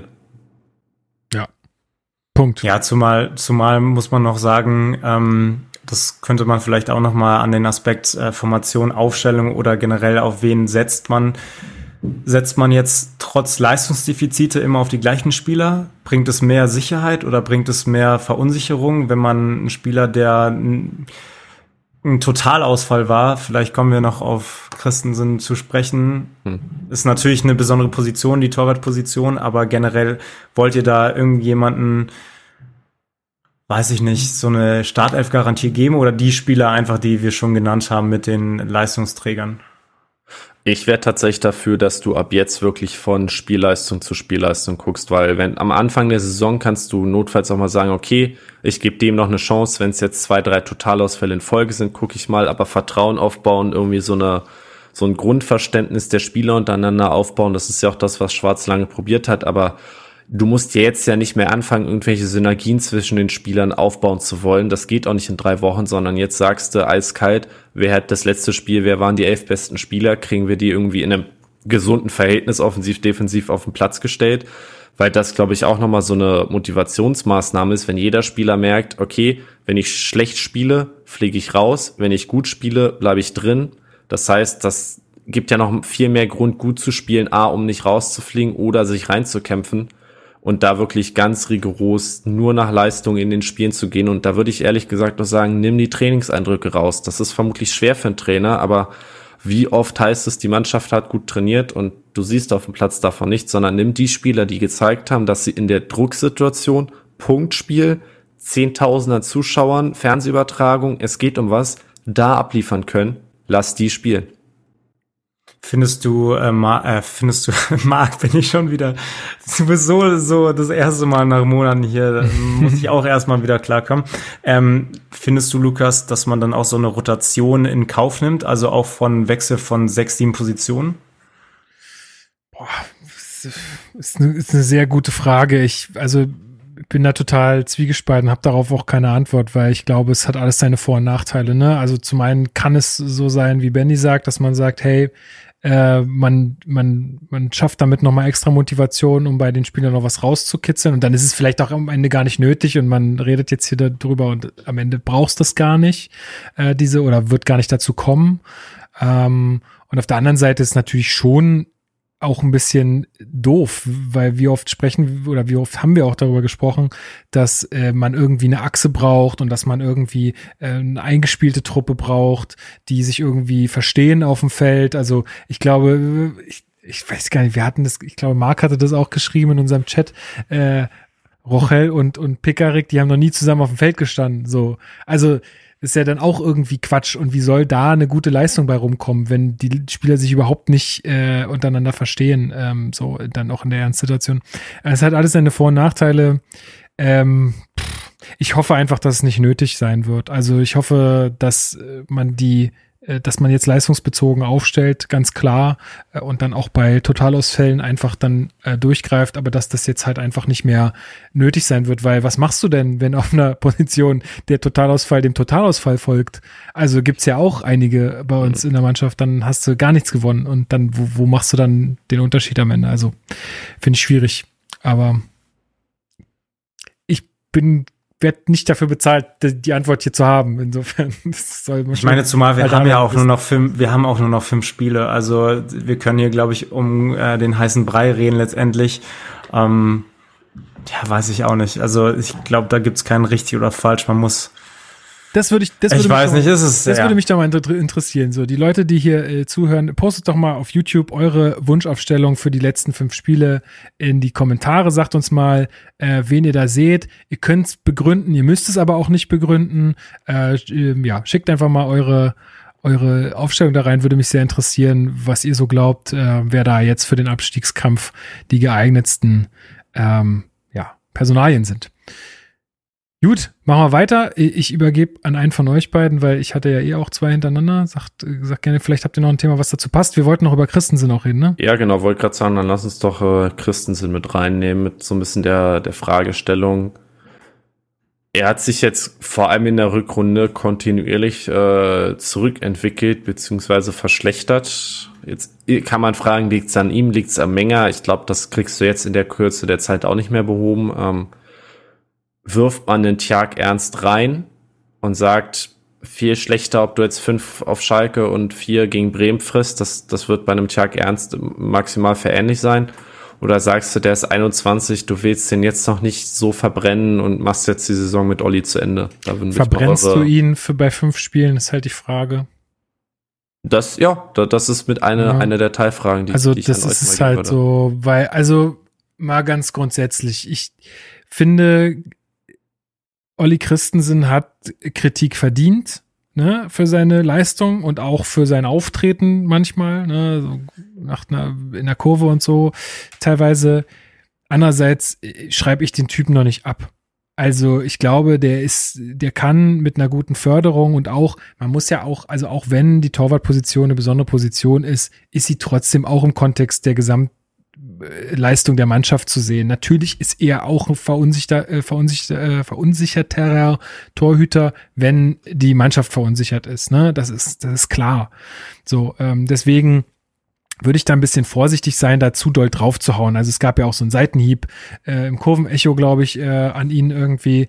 Es ist, ja, er macht da nicht alles richtig und ja, er hat da auch seine, seine Fehler, ähm, aber ich würde den Typ nicht abschreiben. Nichtsdestotrotz müssen wir jetzt gucken, wie wir es am besten gestalten und die Wahrscheinlichkeit am, am höchsten ist, dass wir drin bleiben. Ich finde, wenn man zu dem Schluss kommt, dass man einen Tjag Ernst nicht verbrennen kann in diesen fünf Spielen, dann würde ich es vielleicht sogar versuchen, weil man so, so ein bisschen, weil der wird noch nicht so, der wird noch ein bisschen befreiter sein. Einfach, der wird sagen, was habe ich jetzt hier die ganze Zeit mit dem Team zu tun gehabt? Ich habe jetzt meine Chance und ich bin jetzt hier die Superkatze und äh, krall alles raus, was was ich kann. Ähm, ich glaube, die Chance ist nicht schlecht, wenn man ihm das zutraut. Ich habe keine Ahnung, weiß nicht, wie er spielt, weiß, habe ihn nicht gesehen. Äh, das müssen dann andere beantworten. Aber es wäre zumindest eine Möglichkeit aus meiner Sicht. Ja, ich finde auch, man muss einfach das so betrachten, kann er die Sicherheit ausstrahlen, so ein Tjag Ernst, der noch nie in der Bundesliga gespielt hat. Ich habe auch keine Eindrücke von irgendwelchen U23-Spielen, inwiefern er da auftritt, was er ausstrahlt, ob er vielleicht auch dem gewachsen ist, diesen Abstiegskampf. Es ist halt schade, dass wir keinen erfahrenen äh, Torhüter mehr haben wie Jahrstein, der dann in so, solchen Momenten dann doch essentiell wäre, um vielleicht mit seiner Routine der Mannschaft Sicherheit zu geben, weil natürlich, ich würde einen Olli auch nicht abschreiben. Der ist trotzdem ein guter Torhüter und wie du gesagt hast, Lukas, der wird auch verunsicherter, je verunsicherter die Mannschaft ist. Das ist, das steht außer Frage. Hat er viele Fehler in den letzten Wochen gemacht? Ja, auf jeden Fall und deswegen wackelt auch so seine Position. Das ist ja, deswegen steht er ja auch hier gerade erstmal zur Debatte. Aber ich habe auch das Gefühl, dass ein Tjag Ernst, ist er wirklich so weit, dass der der Mannschaft so viel geben kann? Geht es natürlich auch schlechter, kann man jetzt fragen, als bei Christensen. Ist halt auch die andere Sache. Nur Das ist, ist, es halt, dann vielleicht mehr, äh, wenn man diese Position tauscht, mehr Verunsicherung dadurch, als dass es dann der Mannschaft etwas gibt. Das das halt- muss, muss man vielleicht abwägen. ich glaube, das, das müssen halt einfach die entscheiden, die ihn da halt auch besser kennen, äh, weil ich sehe die Chance schon, dass man sagt, pass auf, man redet mit Olli und sagt, pass auf, du weißt selber, wie es gelaufen ist jetzt die letzten Wochen. Wir brauchen da jetzt auch irgendwie einen neuen Impuls. Wir trauen das äh, Tjag einfach zu. Ähm, du bist jetzt hier nicht abgeschrieben bei uns. Äh, wir werden wahrscheinlich eh irgendwie ein, äh, jemand Neues für dich haben, der dich trainiert nächste Saison. nee, aber ähm, ihr wisst, was ich meine, ne? Das mit ihm moderieren und sagen, wir versuchen es jetzt einfach fünf, äh, fünf Spiele äh, mit, mit Ernst und dann äh, werden wir sehen, wie es läuft, weil, also ich finde wirklich viel, also dieses Ding da zum 4 zu 0, also wie viel schlimmer kannst du es machen? Das ist ja wirklich furchtbar und auch sein, sein Passspiel, das ist ja, also da kommt ja kein Ball an. Das war tatsächlich ja in der Hinrunde echt gut, fand ich, Eben, sein deswegen Spiel, sein sage ich, Aufbauspiel. deswegen sage ich ja, ich glaube, da spielt halt auch unfassbar viel Verunsicherung mit rein. Das glaube ich wirklich. Deswegen äh, würde ich ihn da wirklich nicht abschreiben. Äh, und wenn man der Meinung ist, dass Chuck Ernst das hinkriegt und wenn man ihn damit nicht verbrennt, dann würde ich es versuchen. Punkt. Passt. Gut. Ja, perfekt. Ähm, haben wir noch was Sportliches? Ein Themen? Kurz Man könnte jetzt äh, vielleicht noch mal, das ist jetzt ein Schritt zurück, aber äh, wir hatten ja als Aspekte noch äh, dieses äh, angebliche oder überhaupt zur Debatte stehende Foul an Toussaint vor dem 1 zu 0. Genau, also ich wollte, also ich hatte das mit so ein bisschen mit reingegeben, weil ich dachte so, ich weiß, der, ihr habt, äh, weiß nicht, nee, die, die konntet es beide nicht sehen, weil Marco Pantelic war zu Gast in der Halbzeit Hm. bei Sky. Oh, es war so anstrengend. Also ja, ne, verdienter Spieler und so, aber wow, war das ein anstrengendes Interview. Ähm, er hatte nämlich äh, so ein bisschen zu dieser Szene gesagt, ganz kurz, ähm, am Ende kann man dem Schiedsrichter keinen Vorwurf machen, weil es ist einfach ein normaler Zweikampf. Er hat nur so ein bisschen die Frage in den Raum gestellt, ist das noch Fair Play von Bremen? Und wo ich gerade, wo ich gerade ganz, ganz klar sagen würde, also ich bin immer dafür, dass die Mannschaft so lange weiterspielt, bis gepfiffen wird. Und das sehe ich jetzt hier in dem Fall nicht anders. Und äh, da sehe ich eher den Fehler bei einem Chigerci, der einfach aufhört zu spielen, obwohl ein Schiedsrichter nicht pfeift. Also, dann viel zu spät zurückläuft, das hätte er sich dann noch sparen können. Er kommt ja eh nicht mehr hin. Also da bin ich ganz klar dabei, solange der Schiedsrichter nicht gepfiffen hat, hört man nicht auf zu spielen. Fertig. Ja. Vor allem, wenn, wenn Hertha-Spieler einfach reagiert hätten, das hingenommen hätten, dann hätten sie es wahrscheinlich auch verteidigt bekommen irgendwie. Aber im Stadion war ich zu 100 Prozent davon überzeugt, dass es ein Foul war. Ja, und ähm, das war für mich der größte Skandal des Spieltags, dass der sich das nicht nochmal angucken geht. Ähm, aber nach den Highlights muss ich sagen, ist ein normaler Zweikampf. Weiser hat ja das Bein, glaube ich, erst gestreckt. Das zieht aber noch früh genug ein, berührt nur den Ball. Ich finde sogar eher, dass Toussaint in Weiser reinkracht als andersrum. Ja, dass es Und wahrscheinlich dann auch ist- schmerzhaft war für Toussaint, Ja, auch keine klar. Frage. Aber es ist aber halt das ist nie und kein nie im Foul. Leben ein Foul. So, und dann muss Man muss sich halt dann- auch sagen, ähm, das wird ja auch als Foul gepfiffen, wenn ein Spieler zur Grätsche ansetzt und dann zurückzieht und der Spieler abheben muss und dann hinfällt, wird ja auch gepfiffen. Also das ist ja auch ähm, ein Versuch. Das Foulspiel wird ja mittlerweile, oder ich weiß nicht, inwiefern das in den Regelbüchern steht, kann man aber auch so auslegen, dass es zuerst ein gestrecktes Bein von Weiser war, wodurch sich Toussaint dann wegdreht und dann äh, in, in Weiser reinprallt. So kann man natürlich auch so debattieren, aber genauso wie du es gesagt hast, Lukas, man hört, das hat man in der F-Jugend oder E-Jugend gelernt, man hört nicht auf zu spielen, ähm, wenn der Schiedsrichter nicht pfeift. Also dann, dann macht man weiter und sollte fokussiert bleiben. Und dann sieht man schön in den Highlights, dass ein Giorgi dann schön die Hände hebt und ähm, sich gar nicht mehr aufs Spiel konzentriert und das dann, weiß ich nicht, das war ja vom Mittelfeld, dann im Mittelkreis Ja, aus, ist er ne? durchmarschiert. Ja, irgendwie so.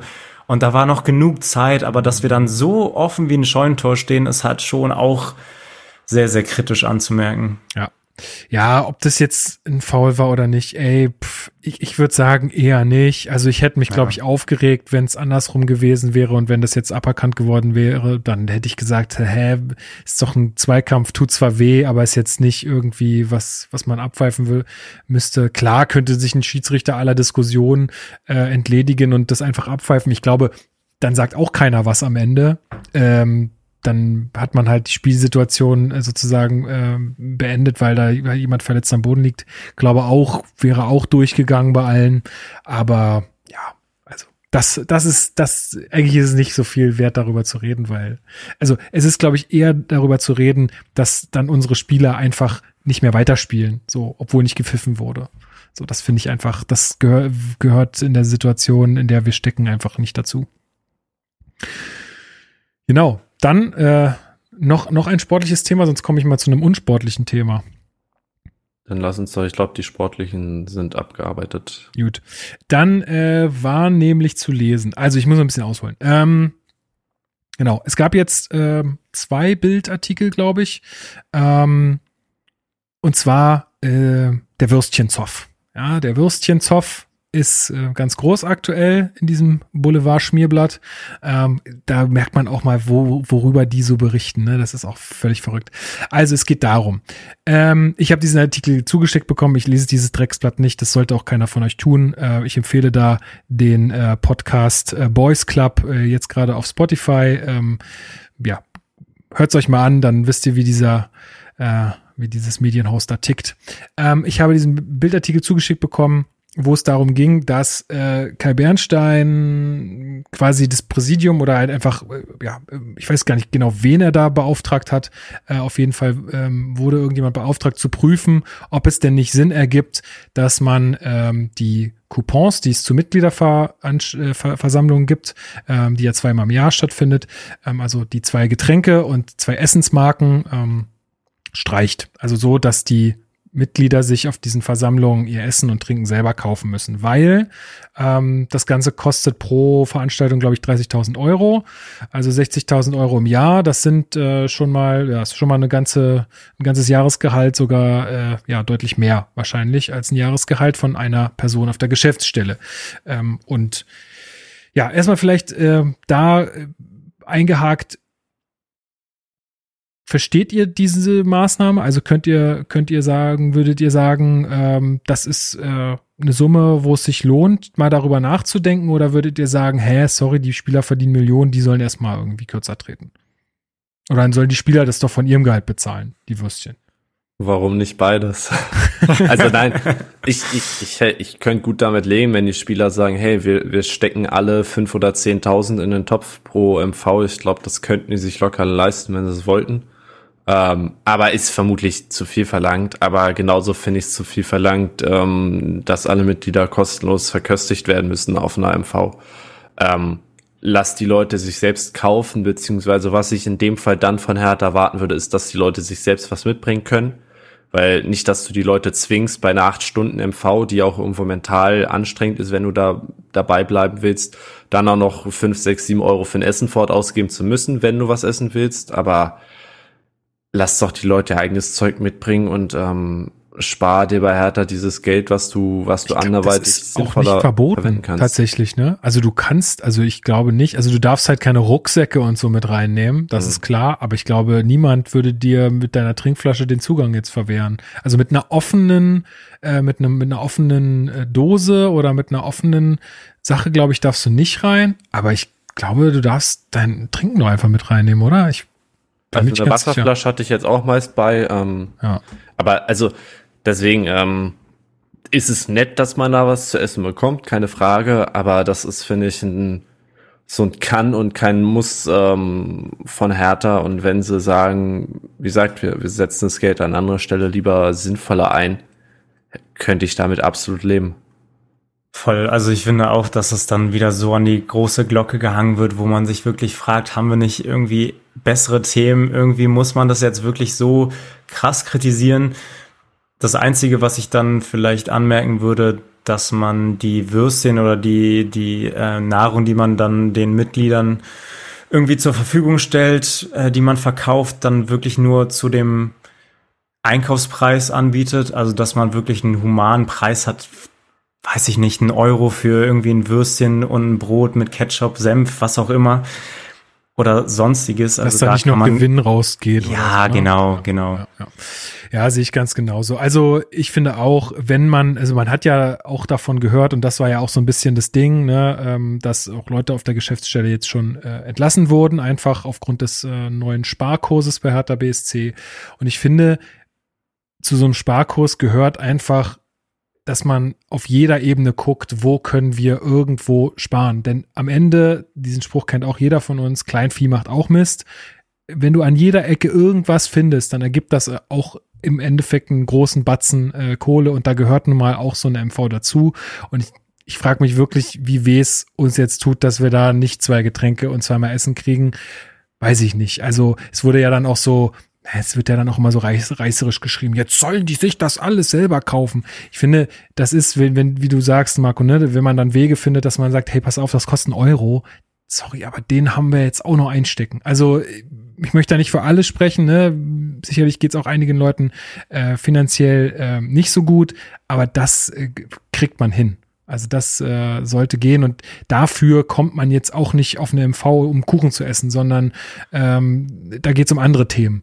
Ja, Doch zweimal im Jahr habe ich den Tag, wo ich zu der Mitgliederversammlung von Hertha gehe und mir nicht mein eigenes Essen ähm, mitnehmen muss. Ja, es wurde ja dann so geschrien, jetzt geht's den teuersten, äh, den treuesten dann noch an den Kragen, jetzt müssen die auf ihr Kuchen verzichten. Nimm mir mein Würstchen das? nicht weg. Ja, also genau, das ist so das eine. Ich glaube, ich finde, das hätte man ruhig prüfen können und nicht, also ich persönlich, natürlich nehme ich das, die zwei gratis Getränke und das gratis Essen, natürlich nehme ich das mit, ist ja klar.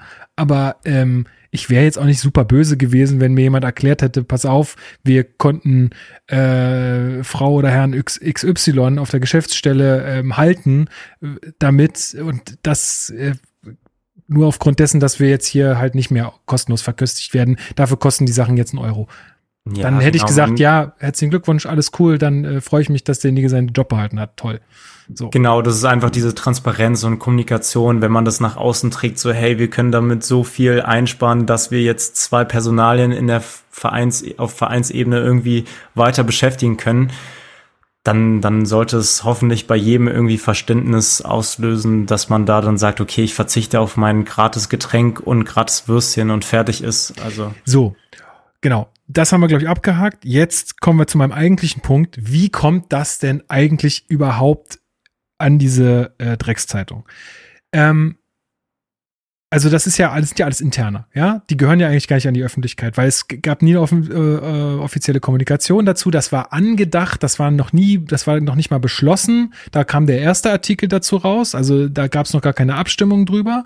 Und jetzt kam ein Artikel darüber, sogar mit Ergebnissen äh, des Votings, also wer wie votiert hat. Also die ganze Sache wird jetzt nicht umgesetzt. Also es wird weiterhin, Leute, regt euch ab, es gibt weiterhin kostenlos Getränke ähm, und Essen. Ähm, 7 zu 4, also sieben waren dagegen, dass man, ähm, dass man das äh, kostenpflichtig macht und vier waren dafür und sogar, es wurde sogar geschrieben, wer da wie gestimmt hat. So. Und jetzt fragt man sich doch, wie kommt das denn bitte an diese Zeitung? Und dann muss man sich aus meiner Sicht mal angucken, wem nützt das am Ende, wenn er da auf der Seite steht, der, derer, die dagegen gestimmt haben, dass man das umsetzt. Und ja, dann kann man sich, glaube ich, auch ganz gut sein eigenes Bild machen, wie es die Bild so immer so schön sagt, ne?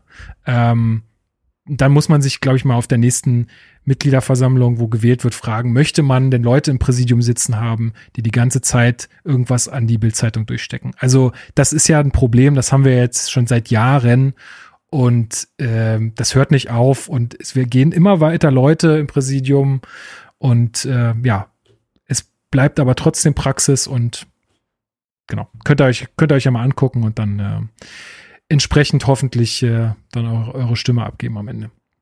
Habt ihr da äh, noch was dazu zu sagen? Benny? Ich glaube, es wurde alles gesagt. Richtig. Gut. Ja, äh, ich finde trotzdem, wir können ähm, uns trotzdem noch mal ein bisschen Gedanken über die zweite Liga machen, oder?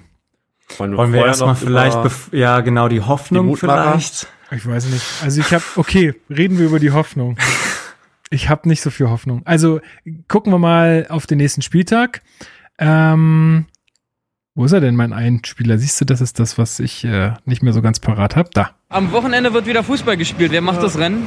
Ich weiß gar nicht, wer spielt denn überhaupt? Ja, es spielt Hertha BSC gegen äh, den FC Bayern München, ähm, die ja mit ihrem Trainerwechsel alles richtig gemacht haben.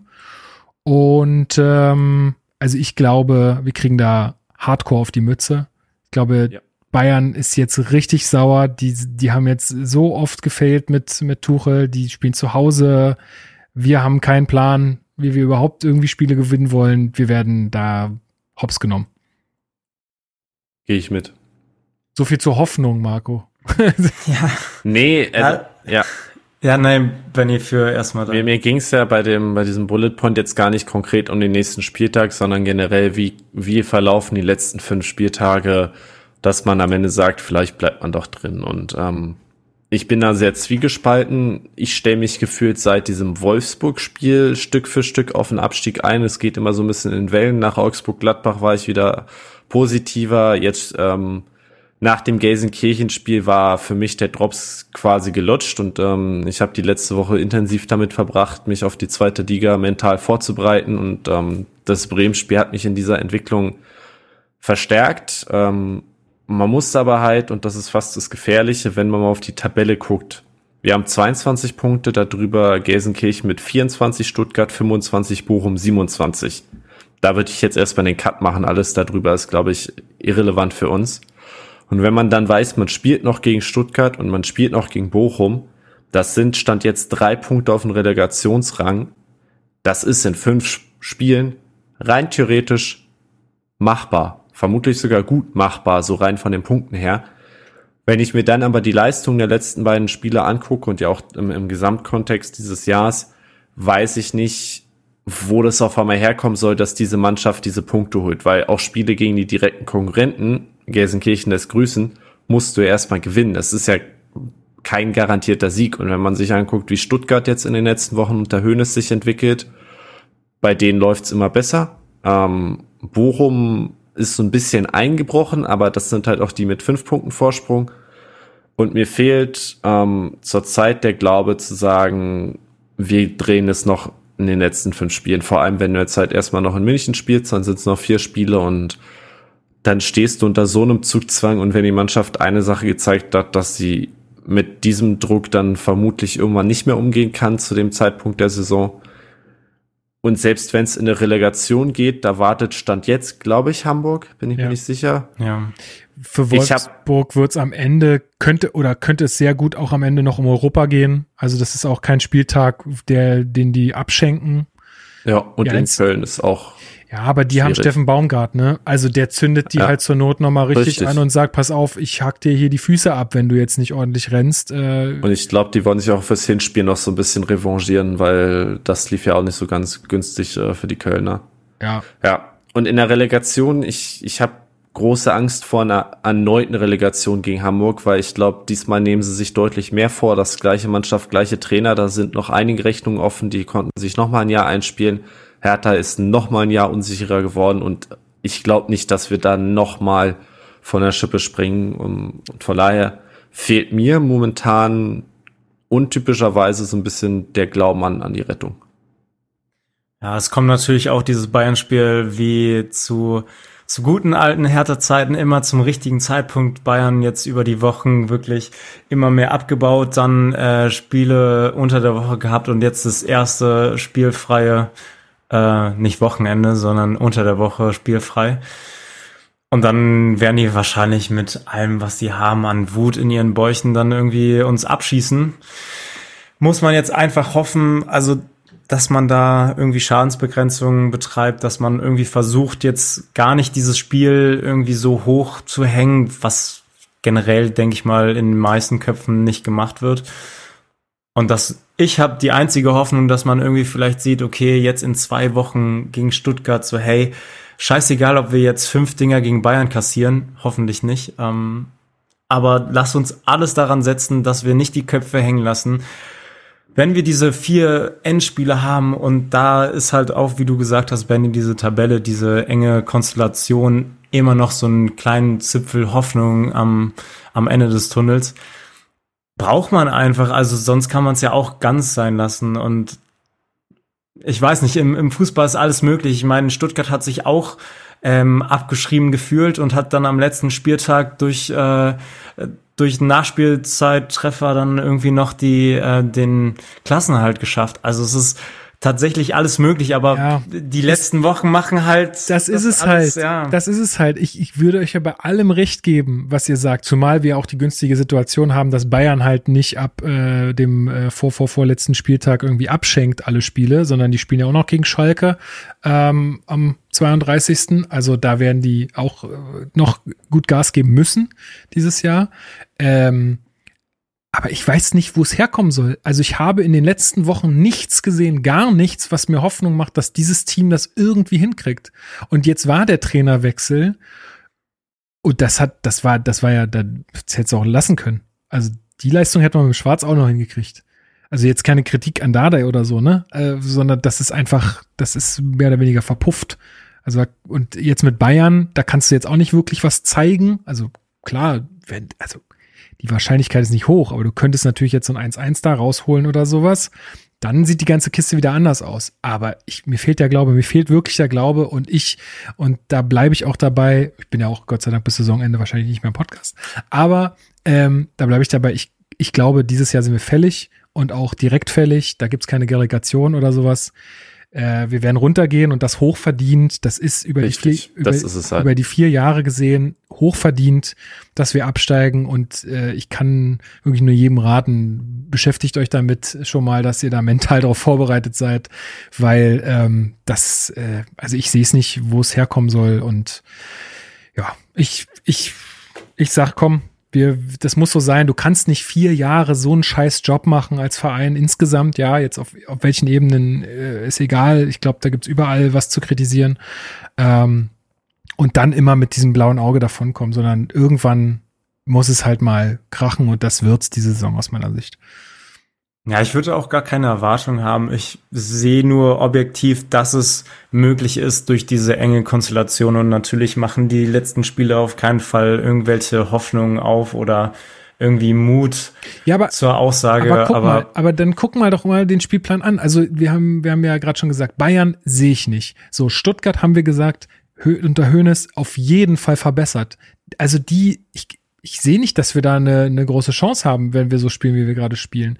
Köln haben wir auch gerade schon drüber geredet, die haben Baumgart, die haben noch was zu, ähm, zu, äh, zu, zu wieder gut zu machen. Ähm, Bochum wäre das einzige Spiel, wo ich sage, das spielen wir zu Hause, der Gegner ist nicht so wahnsinnig gut drauf, steht auch da unten. Da könnten wir die drei Punkte holen. Das ist das einzige Spiel, wo ich das sage. Und dann holst du vielleicht noch mit Glück zwei weitere, dann hast du fünf Punkte geholt und dann bist du mit 27, glaube ich.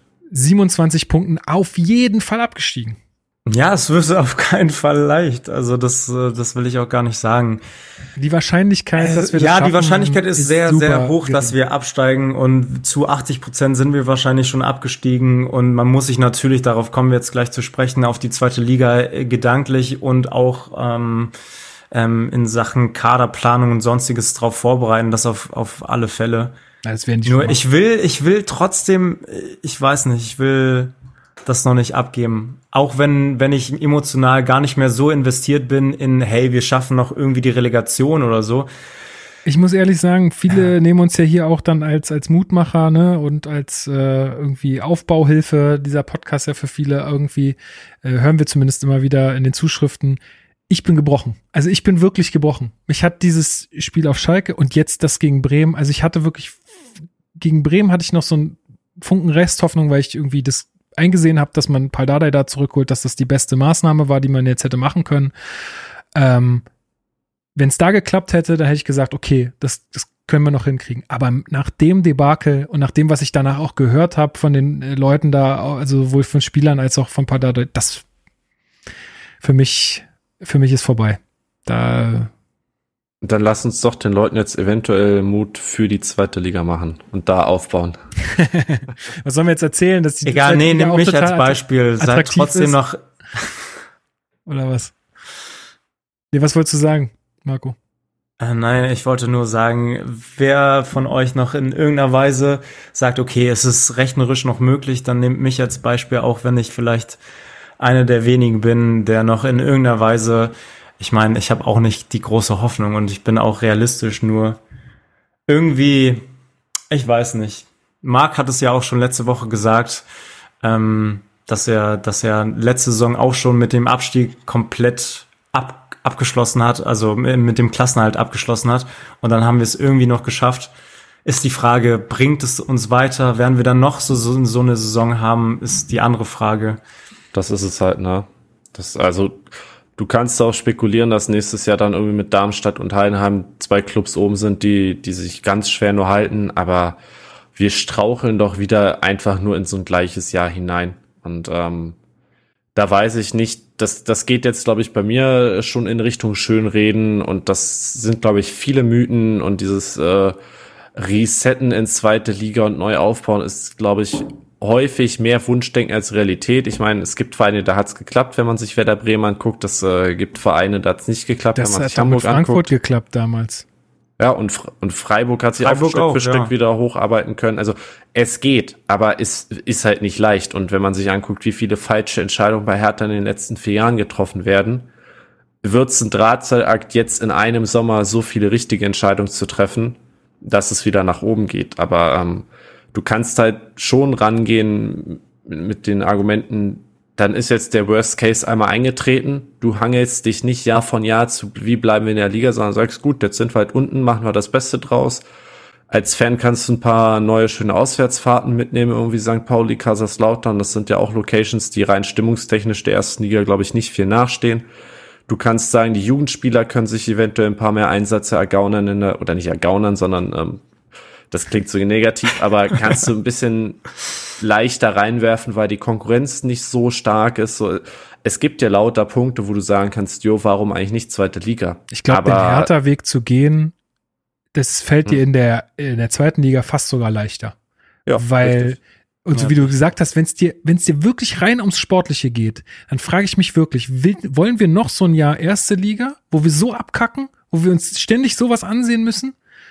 Oder haben wir zweite Liga mit äh, auch top, also sagen wir mal, oder großen Clubs, ja, der Fußball Natürlich ist der nicht, äh, ist der nicht wie bei ähm, Bayern gegen, äh, keine Ahnung, gegen Dortmund. Ja, natürlich nicht. Aber das hat, war, war doch Bayern gegen Hertha auch nie. Da hat Bayern gut gespielt und wir waren halt irgendwie die, die dann äh, da das Nachsehen hatten. Also ich weiß nicht, ich, ich bin auch total d'accord damit. Rein sportlich ändert sich da für mich nichts. Also es ist fast sogar attraktiver von den Clubs her. Ähm, ja, natürlich, du hast es schon gesagt, es ist am Ende irgendwie ein bisschen Schönreden und natürlich ist das Risiko riesengroß, dass man da unten bleibt, siehe HSV, äh, das ist das beste Beispiel dafür. Ähm, oder andere Clubs, die es auch nie wieder nach oben geschafft haben, weiß ich nicht, das ist ja erst Hannover. Nürnberg, Hannover. Ja. Wobei da der Unterschied schon ist, dass, glaube ich, Hertha strukturell einfach nochmal ein größerer Club ist als die. Ne? Also da, da kannst du dich fragen, ist Hannover überhaupt, war das jemals ein wirklicher Erstliga-Club oder ist die zweite Liga nicht schon das, wo sie im Durchschnitt eher hingehören? Ist aber richtig, aber Nürnberg das ist auch zum nochmal Beispiel, eine, also eine würde ich schon Diskussion. strukturell, also als schon Bundesliga-Club wahrnehmen. So, also da gibt's Ja. schon auch einige irgendwie und es ist natürlich, also das ist natürlich alles schmerzhaft, aber am Ende, glaube ich, schaffst du es nicht, dich als Verein, und das braucht Hertha BSC ganz dringend, dass dieser Verein sich komplett erneuert. Und das schaffst du nicht, ohne da jetzt diesen schmerzhaften Weg zu gehen. Ich glaube nicht, dass wir es äh, schaffen, in Liga 1 zu bleiben und diesen Erwartungen ständig gerecht werden zu müssen. Ähm, ja, glaube ich einfach nicht. Ja, so. und ich, ich glaube auch, also bei mir war das so zum Beispiel, ich fand es damals super cool, dass der HSV runter ist. Da konnte man mal schön hämisch sein. Ähm, mittlerweile bin ich tatsächlich sehr froh, wenn sie endlich wieder hochkommen. Ich glaube, das reinigt auch so ein bisschen mal die Köpfe in, in Fußball Deutschland, dass Hertha jetzt dafür bestraft wurde, was man mit Wondhorst veranstaltet hat und das dann jetzt aber vielleicht immer noch gut ist. Ja, es ist, Ähm, wir haben es ja gesagt, du es würdest halt- wäre hoch verdient. Also Ja, genau. Und du würdest halt endlich in der zweiten Liga auch mal wieder mehr Erfolgserlebnisse sammeln. Du wirst vielleicht nicht unbedingt aufsteigen, aber du wirst definitiv mehr gewinnen. Da bin ich mir sehr sicher. Und du würdest endlich mal wieder so ein bisschen vielleicht eine, so eine positive Eigenspirale in, in Bewegung setzen. ja, das würde die Fanszene auch wieder mehr zusammenschweißen und das, du hättest halt einfach mal wieder Spaß, weil du mal wieder Spiele gewinnst auch, also die Wahrscheinlichkeit ist zumindest höher. Ähm, du würdest, sagen wir mal, Altlasten abwerfen können, sowohl im Kader als auch auf anderen Ebenen. Ähm, also Das, ist es eben. Die, die teuren Spieler, die jetzt sagen, ich sitze meinen Vertrag lieber noch ein, zwei Jahre aus bei Hertha. Ich glaube, zweite Liga ist dann so abschreckend, dass selbst die sagen, na gut, dann nehme ich Gehaltsabstriche woanders in Kauf, wenn ich irgendwann in der ersten Liga spielen kann. Ähm, ich glaube, viele Verträge reduzieren auch automatisch die Bezüge bei einem Abstieg. Auch das würde, Herrich hat mal da was angedeutet, dass man tatsächlich ein relativ großes Gehaltsbudget entlasten würde. Dafür drückt es natürlich auch die Ablösesummen. Ne? Wenn du runtergehst, wirst du für Luke Bacchio und Toussaint nochmal zwei, drei Millionen weniger sicher bekommen, als wenn du oben bleibst. Aber auch da ist die Frage, wie viel kriegen wir überhaupt an Ablösen rein? Macht das dann den Braten fett am Ende? Dass das wirtschaftlich alles total schlimm ist, darüber brauchen wir ja nicht reden. Ich will hier auch gar nicht sagen, dass das irgendwie alles gar kein Problem wäre und lasst uns mal in die zweite Liga gehen Nein, und alles wird gut. nicht. Aber ich, also ich glaube mittlerweile, dass die Chance auf eine Erneuerung dieses Vereins höher ist, wenn man endlich mal dafür die Quittung bekommt, was man alles falsch gemacht hat, als wenn man je- jetzt sich wieder irgendwie ret- retten wird. Weil auch da haben wir den Beweis schon, dass wir es einige Male schon geschafft haben und es ist nichts daraus entstanden, sondern die Ansprüche sind irgendwie die gleichen geblieben, äh, beziehungsweise man hat, hat sie jetzt diese Saison schon runtergeschraubt mit, lasst uns mal einfach erstmal wieder ein bisschen klarkommen und es funktioniert auch nicht. Also irgendwo muss dann mal der Cut gemacht werden. Und wir haben ja auch Woche für Woche reden wir hier darüber, wie scheiße dieser Kader zusammengestellt ist. Das würde sich halt zwanghaft mal äh, ändern. Hm.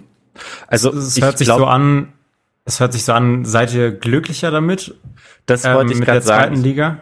Nein, Nein. natürlich nicht. Eine Klassenheit wäre immer noch das Beste, was passieren kann. Aber ich glaube, man kann, wenn man so ein bisschen vielleicht sich die Wahrheit äh, schön redet äh, und am Abstiegstag sicher auch schön trinkt, ähm, kann man, glaube ich, Punkte finden, wo man sagt, es hätte Jahre gegeben, wo es schlimmer gewesen wäre, wenn man runtergeht. Ähm, dass natürlich der Ja. Klassenheit trotzdem anvisiert werden sollte und das Drinbleiben wahrscheinlich rein finanziell immer noch das Bessere ist, steht, steht außerhalb jeglicher Fragestellung.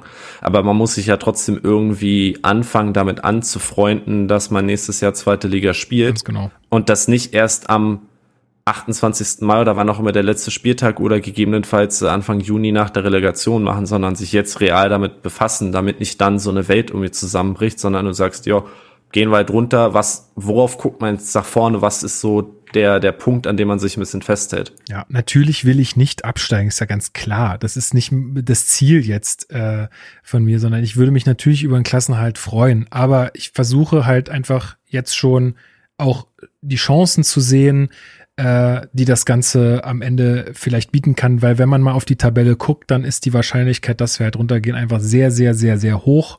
Und ich will nicht äh, bis zum letzten Moment irgendwie mich an irgendwas festklammern, was vielleicht einfach irgendwie Luftschlösser sind.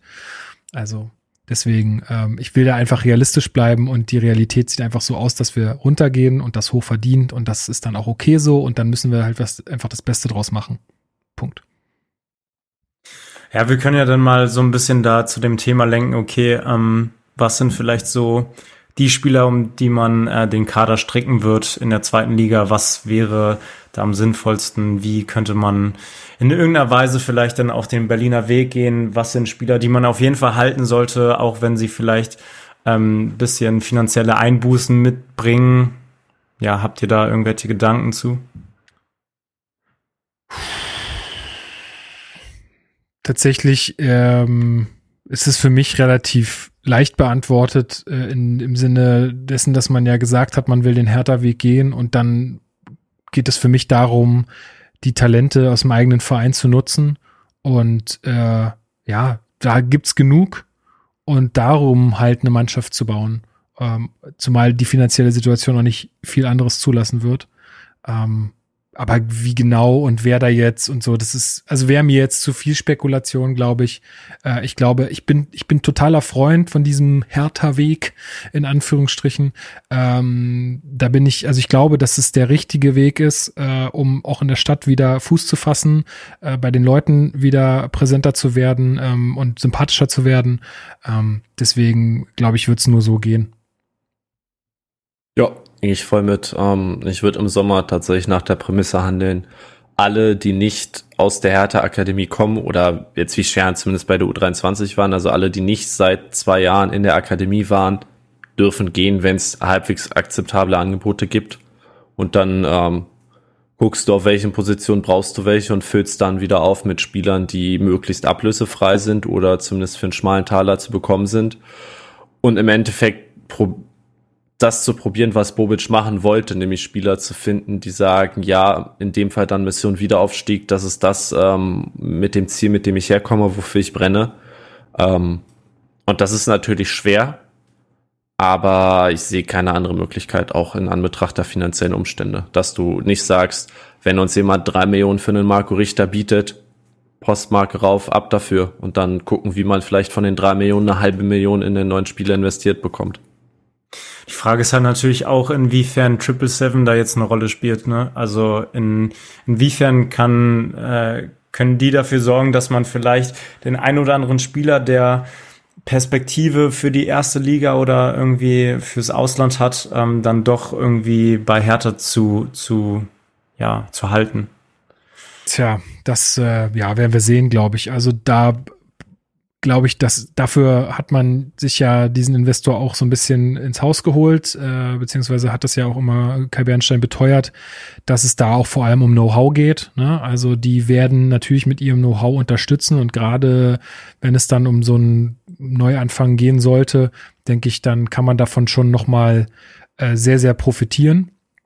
Mm ob die jetzt dann wirklich Spieler halten, also ich, also ich würde es wie Benny sagen, die, die, da gibt's nichts zu halten bei diesem Kader. Also äh, alle, die jetzt nicht aus der eigenen Jugend sind oder die man jetzt nicht gerade frisch verpflichtet hat, warum sollte man die noch behalten wollen? Also da, außer sie, man hat irgendwie eine größere Idee und da passen die dann halt gut rein. Aber ansonsten würde ich sagen, alle, alle frei, alle vogelfrei. Dann machen wir es auch wohl. Oh Mann. Oh Mann. Gut, es tut mir leid, dass wir hier auf so einer äh, bitteren äh, Pille enden müssen, aber wie auch schon äh, vorhin gesagt, es gibt aktuell nichts zu feiern und äh, es wird einfach ein harter Weg. Ähm, ja. Ich hoffe trotzdem, dass ihr ein bisschen Spaß hattet äh, bei der Folge da draußen. Ähm, danke, dass ihr euch äh, beide dazu bereit erklärt habt, hier äh, trotz der aktuellen Situation mitzumachen. Ja, ich hatte ja, wie gesagt, Hoffnung, dass es äh, mehr zu feiern gibt nach dem Spiel. Weil die Vorzeichen waren echt, also in Anbetracht der letzten Wochen hätte es, glaube ich, kaum bessere Vorzeichen für dieses äh, Spiel geben können. Tja, aber du weißt doch, wie halt. das ist mit den Vorzeichen. Ja. Ne? Bestes Wetter, ausverkauftes Haus, irgendwie ein Gegner, der auch, also Bremen war ja auch nicht gut drauf die letzten Wochen. Nee. Das Von nicht- denen fünf, krieg, äh, vier kriegst, das war jetzt nicht zu erwarten. So, ähm, tja, dann äh, bist du halt Hertha BSC. Ja, Das ist, man kann sich jetzt nur mit der zweiten Liga anfreunden. Trotzdem hoffen auf ein Wunder. Vielleicht gibt's das, das Hertha-Wunder. Vielleicht haut unsere alte Dame noch einen raus, wer weiß. Aber ja, Ich sag mal so- man darf jetzt nicht zu viel investieren. ich da sag mal so, noch. ich nehme das Wunder und ich nehme auch, ich kann auch den Abstieg am Ende akzeptieren. So Ja. sieht's aus. Ja, gut. Dann ähm, sag ich äh, vielen Dank an euch beide, vielen Dank an euch da draußen fürs Zuhören. Bleibt gesund, bleibt munter, ähm, ist auch am Ende nur Fußball und äh, wir stehen es alle gemeinsam durch, denn am Ende äh, gehen wir doch alle wieder ins Stadion und am Ja, Ende tatsächlich ist das echt, echt ein Punkt, wo ich im Olympiastadion war, auch vor dem Spiel ähm, und so mich umgeblickt habe, wo alle vor der Ostkurven, also vom Eingang der, der Ostkurve standen und echt Fußball bringt auch zusammen und ich bin jetzt nicht alleine, wenn wir absteigen sollten. So ist das, es. Da war auf jeden Fall ein Gedanke, der was Positives in mir ausgelöst hat. so ist es. Gut, also dann äh, macht's gut, habt noch eine schöne Woche und ähm, ja, ihr hört dann Marc an dieser Stelle wieder nächste Woche mit neuen Gästen ähm, zum Spiel gegen Bayern München. Adios. Hau he. Hau he. Hau he.